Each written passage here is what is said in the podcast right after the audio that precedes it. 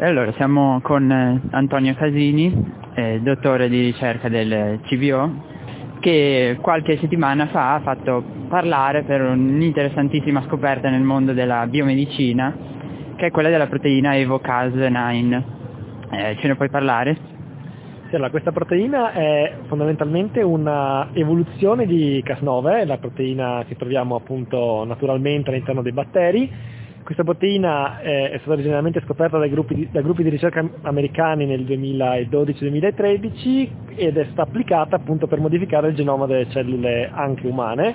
Quello che noi abbiamo fatto è praticamente migliorare eh, Cas9 aumentando la specificità, quindi quello che abbiamo ottenuto è una proteina che taglia il DNA delle cellule in maniera estremamente specifica e non commettendo errori e quindi questo è molto importante se pensiamo appunto di applicare eh, Evocast in terapia. Quindi noi vogliamo appunto curare una persona ed è importante non danneggiare il genoma delle sue cellule nel tentare di farlo e Evocast 9 fa proprio questo fondamentalmente. E curare una persona in particolare quale utilizzi può avere?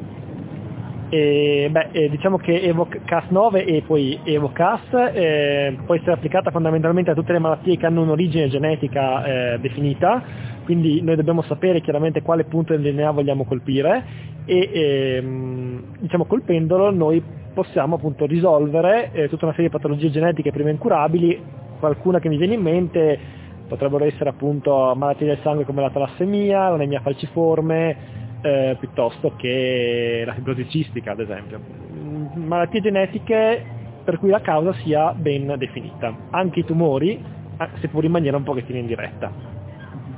Eh, per quanto riguarda poi il lavoro di ricerca che c'è dietro, che poi noi parliamo della scoperta, però poi c'è un lavoro lungo guidato dalla dottoressa Cereseto, eh, cioè un po' quanto avete lavorato? Dunque, noi siamo un team eh, non molto grande, eh, per cui il lavoro sicuramente è stato impegnativo. Eh, il progetto è durato circa tre anni, dal suo inizio praticamente al prodotto finito, quindi Evocast, la pubblicazione su Nature Biotechnology, ehm, diciamo che il progetto è stato, è stata una sfida vera e propria perché nel, nel corso appunto, di questo progetto noi ci dovevamo confrontare in realtà con concorrenza a livello internazionale, questo è un campo tra l'altro molto caldo, quindi in forte evoluzione e di fatto quindi più volte ci siamo trovati a dover capire se effettivamente eravamo davanti ai nostri concorrenti e eh, apparentemente alla fine sembra essere così, nel senso che la proteina che abbiamo scoperto, quindi Evocas, sembra essere la versione più specifica di CAS attualmente, eh, almeno a nostra conoscenza, disponibile sul mercato in pratica.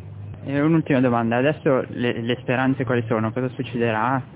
Cosa poi sarà il futuro di questa scoperta? Come dicevo prima, la tecnologia CAS è sicuramente rivoluzionaria perché permette di affrontare tutta una serie di malattie genetiche prima incurabili. Attualmente ci sono tutta una serie di aziende farmaceutiche che stanno cercando, e in realtà anche gruppi di ricerca, ma comunque che stanno cercando di entrare nell'uomo, quindi a testare questa tecnologia nell'uomo. Allo stato attuale per curare un gruppo ristretto in realtà di malattie genetiche, eh, se vogliamo piuttosto semplici per quanto riguarda la causa.